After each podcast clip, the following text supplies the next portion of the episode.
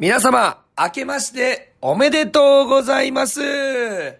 トランジット新たの熱血マンデー野球塾2023年もぜひよろしくお願いいたします。さあ、2023年始まりまして、一発目のマンデー野球塾でございます。これを聞いてくださってる皆様、本当のマンデー野球塾ファンかなと思います。えー、正月三が日からね、僕のこのガラガラ声を受け止めて、えー野球をね、楽しもうとしてくれている、本当に、えー嬉しいことでございます。今年もね、本当にあの、野球の、おーまあ、なんていうんですか、野球尽くしの一年になればなと、えー、私自身も思ってますし、またね、リスナーさんも、この野球に対して、もっとこう、う熱くなれたりとか、もっと興味を持ったり、もっと楽しいと思ってもらえるような、えーそんな一年になるように、僕はね、少しでもお力になれるように、えー頑張りたいと思います。今年もぜひよろしくお願いいたします。さあ、2023年始まりまして、まあ、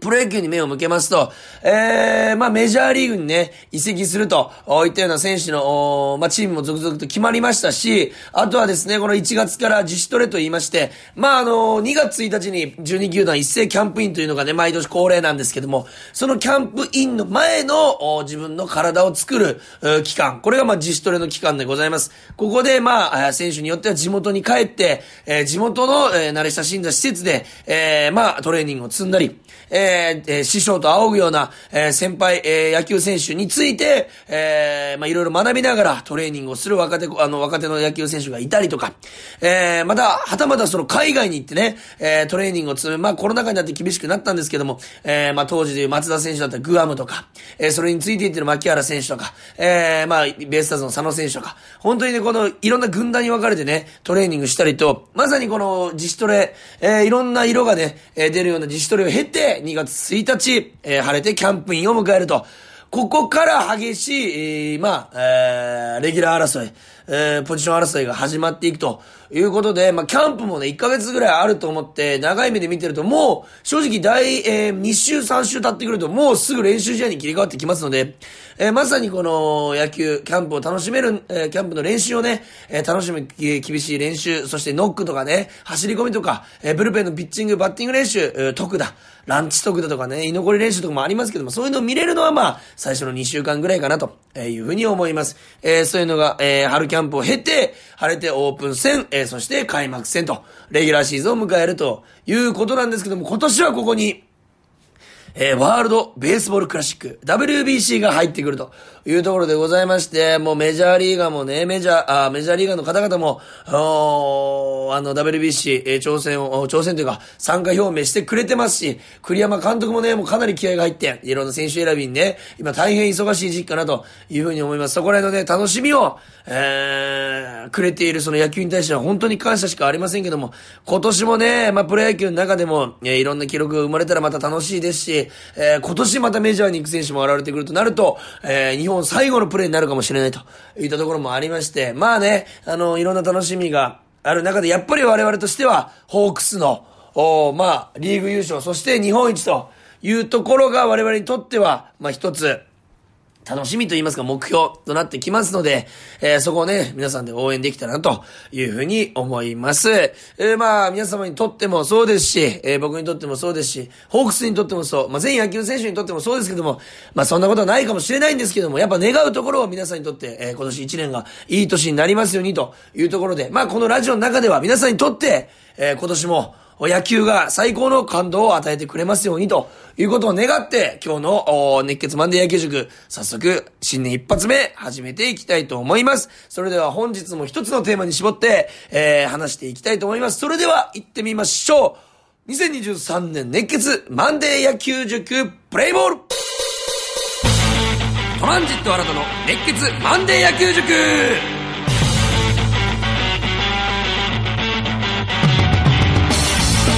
さて、新年一発目は、こちらのテーマからいきたいと思います。やはりこの、新年一発目、この年の一発目、そういうことでございまして、今日のテーマは、立ち上がりでございます。先発ピッチャーの立ち上がりについて、深く、うーまあね、進めていけたらなというふうに思います。まあね、よくね、あのー、まあこれ耳にしたことあるかもしれないんですけども、ピッチャーにとって一番難しいのはいつだっていうと、立ち上がりだと。どんなにいいピッチャー、えー、エースピッチャーであったり、世界を、日本を代表するピッチャー、世界を代表するピッチャーであっても、一番、えー、1イニング目、えー、1回の表裏が一番難しいんだという話をね、よく聞いたことがね、ある人もいるかもしれませんけども、これは本当に僕15年野球してきた中で、本当にそうなんだなと、何回も通過しました。僕もピッチャーをやっていた時期もありますし、えー、多くはね、そのほとんどは、野手として、えー、自分のピッチャーのエースピッチャーをね、ああの、自分のチームのエースピッチャーを後ろから見てきたんですけども、あ、こんなにいいピッチャーでも、立ち上がりってこんなに難しいんだ。はたまた相手のあんなにいいピッチャーでも、初回のあの1点がなければとか、そういうシーンよく見てきましたんで、今日はじゃあその、なぜそこが難しいのかと、いったその要素をね、深く掘り下げていきたいなと思います。今日、えー、この2023年の熱血マンデー野球塾のラジオの立ち上がりも、になっていると思いますんで、しっかりと立ち上がれるように、えー、頑張っていきたいと思います。さあ、まず、立ち上がりというのはですね、そもそも、え、プレイボールがかかって、まあ、え一回の表ピッチャー投げるとしたら、そこの最初の1イニングのことを言うんですけども、なぜじゃあここが、あ難しいのかと。本来であれば、えー、まあ、パ、パワーとかスタミナとか、えー、一番このまだ有り余ってる時で、一番体が元気な時だから、なんか一番結果が出そうかなというふうに思うんですけども、これ試合に入っていくというのが非常に難しいことでございまして、まず、難しいポイントその1が、ブルペンでえー、まあ、投球練習を行って、で、マウンドに行くんですけども、ここのブルペンとマウンドが、やはり全く同じような、あまあ、なんていう、傾斜とか土ではなく、まあもちろん景色も違いますんで、そことの差で、ブルペンでは良かったのに、あのマウンドに立ってしまうと、まあマウンドに立つと、えー、ちょっと何かが食い違って感覚、マウンドの傾斜の感覚であったり、景色であったり、えー、が食い違って、まあ結果が思うように出ない。そこに慣れるのに時間がかかるので、この1イニング目というのが一番難しいというのが一つ目の要素でございます。このブルペンとマウンドの差、他にもございまして、傾斜とか、まあ、えー、まあ、景色もそうなんですけども、雰囲気以外にで言いますと、よくね、あのー、プロ野球のピッチャーから聞く話なんですけども、えー、ブルペンでは、えー、持ち球のうち、まっすぐとフォークが良かったのに、マウンドに立った瞬間、まっすぐが走らなくなったり、フォークが落ちなくなると言って話をよく聞くんです。反対に、ブルペンではカーブが全く曲がってなかったり、キレが良くなかったのに、あの、試合になってマウンドに立つと、えー、そのカーブが一番軸になったり、カーブのキレが増して、えー、なぜかカーブが軸となるこのピッチング構成をしていた。っていう話も聞くんですけども、ブルペンとマウンドでは、なかなか一緒というのが難しいんですね。ここをアジャストしていくのが1回、2回、3回ぐらいなんですよ。ってなると、1イニング目はまだ1球も投げてない状態、まだ2、3球しか投げてない状態では、自分の状態が本当にどうなのかっていうのがはっきりとわかんない。その状態でマウンドに立つ、ということなので、やっぱり初回、ボールのばらつきが出て、フォアボールが重なって、えー、1点を取られてしまったりとか、えー、アウトコースギリギリに2ストライクから投げようと思ったのに、真ん中に行ってしまって、ほえー、ヒットとかホームランを打たれてしまうと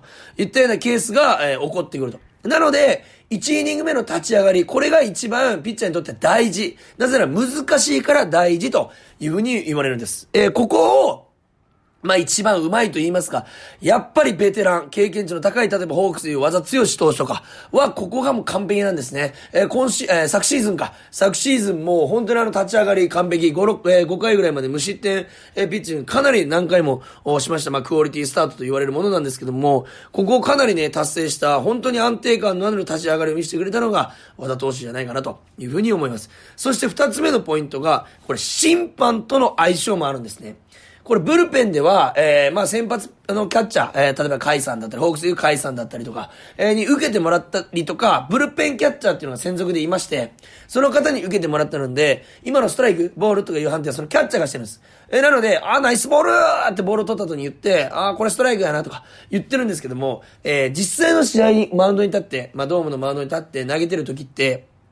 まあ、ドーム以外でもそうなんですけども、その日の審判さんのストライクゾーンとの相性があるんですね。例えば、えー、アウトコースギリギリ、ボールがかす、えー、少しでもベースにかすっていればストライクになるんですけども、これを、アウトコースをいっぱい取るけど、インコースはなかなか取らない、えー、審判さんとか。その逆でインコースはめっちゃ取るのにアウトコース取らないとか、高め取るのに低め取らない。そういった審判の相性、癖というものがあるんですね。この癖を早く、まあ、見抜いて、えー、そこいっぱい取ってくれるから投げようとか、そこ取ってくれないから投げないようにしとこうとか、そういうところを見抜く作業の時間がいる。なので、そこの審判との呼吸を合わせる。審判との相性を測る時間が、えー、1イニング目では取れないので、えー、立ち上がりが難しいと、えー、言ったようなケースが起こってくるんですね。この審判さんとの相性って、実は野球においてめちゃくちゃ大切で、なぜかあの審判さんの時勝っちゃうんだよねとか、なんかこの、えー、審判さんの時に、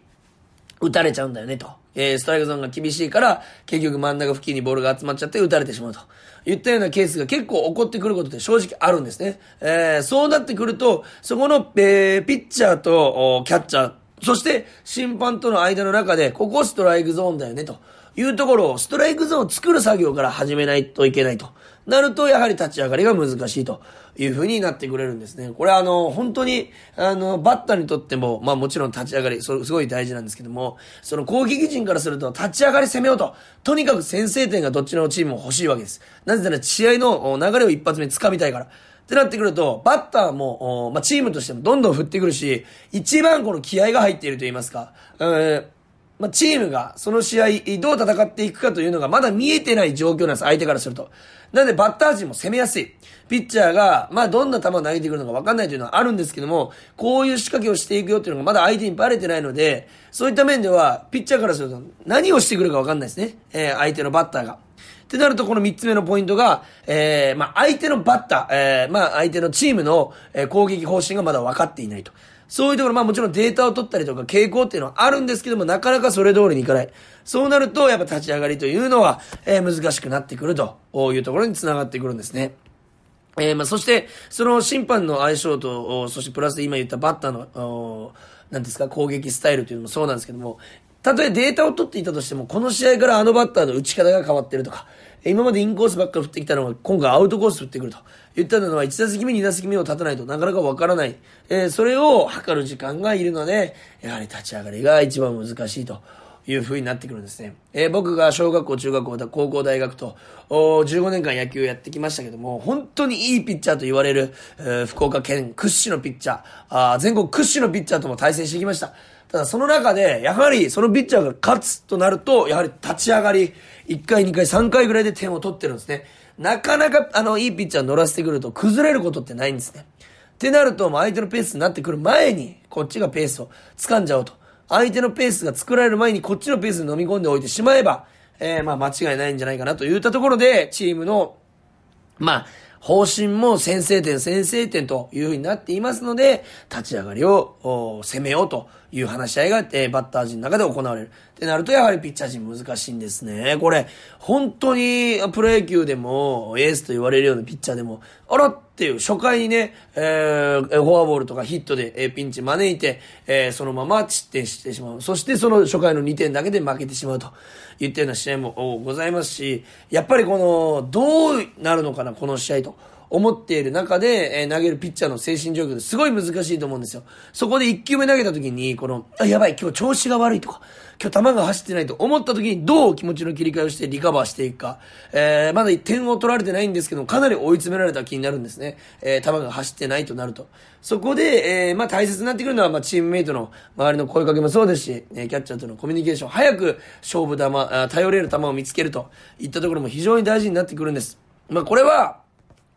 正直野球も問わず、まあ、まあ、なんですか、あまあ、お仕事でもそうですし、プライベートでもそうなんですけど、やっぱ肝心じゃないですか。最初の印象であったりとか、一発目、一歩目どう踏み出すか、そのことに対してどう踏み出すか。これは本当に、え野球でも同じことが言えると。立ち上がりは本当に難しいんで、ぜひ皆さんが、こう野球を見るときに、特にこの、まあ、エースと言われるようなピッチャーとか、すごい、えー、結果を残しているようなピッチャー、どのように立ち上がっているか。これを見るのも一つ楽しいところかなというふうに思います。なかなかね、お仕事の関係上ね、えー、まあ、ドームに見に行くとか、えどっかプロ野球見に行くってなっても、なかなかこう1イニング目間に合わないとかいうこともあるんですけども、できればね、最初、まあもちろん僕がいつも言ってますように練習から見てほしいというふうに言ってるんですけども、1イニング目から見て、えー、例えば、えー、1回、えー、まあ、スピードガン見たらね、ある程度どのような球種かっていうのはわかるんですけども、150キロ、150キロ、150キロといったような球が1、2, 2回、3回多かったにもかかわらず、6回ぐらいになってくると、あらちょっとその球速減ってきたなと。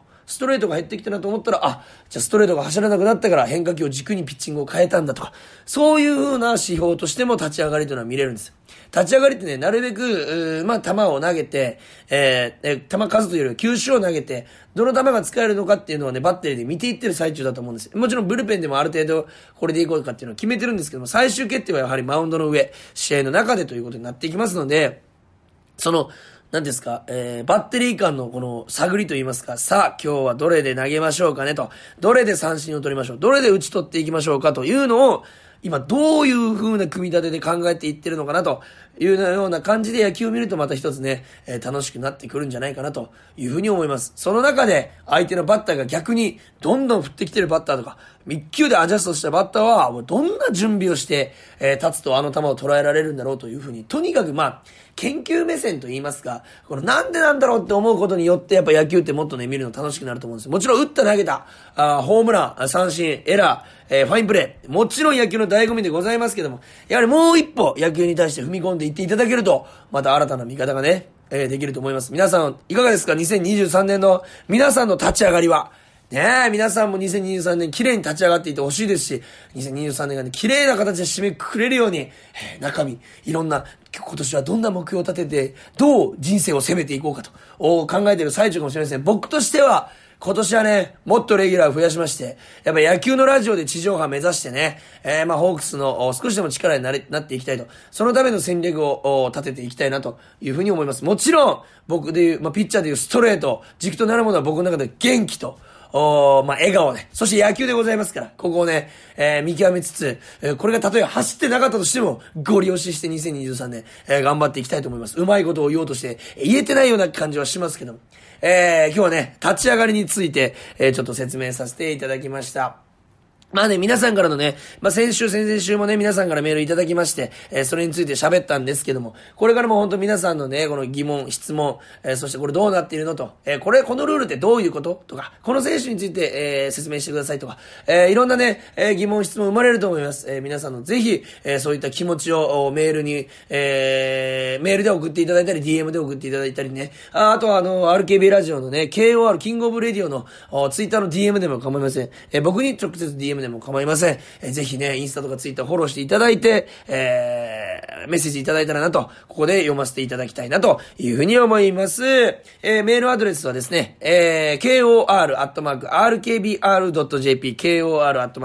kor.rkbr.jp までよろしくお願いいたします。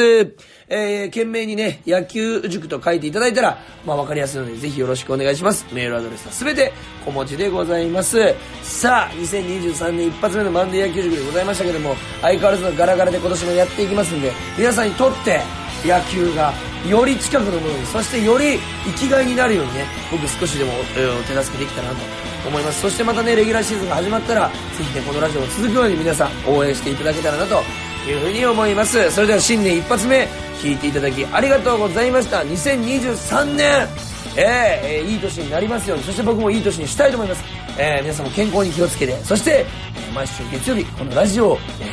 ー、耳の中に、そして脳の中に取り入れてくれたら嬉しいです。えー、今年1年も頑張りたいと思います。それでは一発目聞いていただきありがとうございました。えー、2023年はプレイボールですけども、このラジオはゲームセットまた来週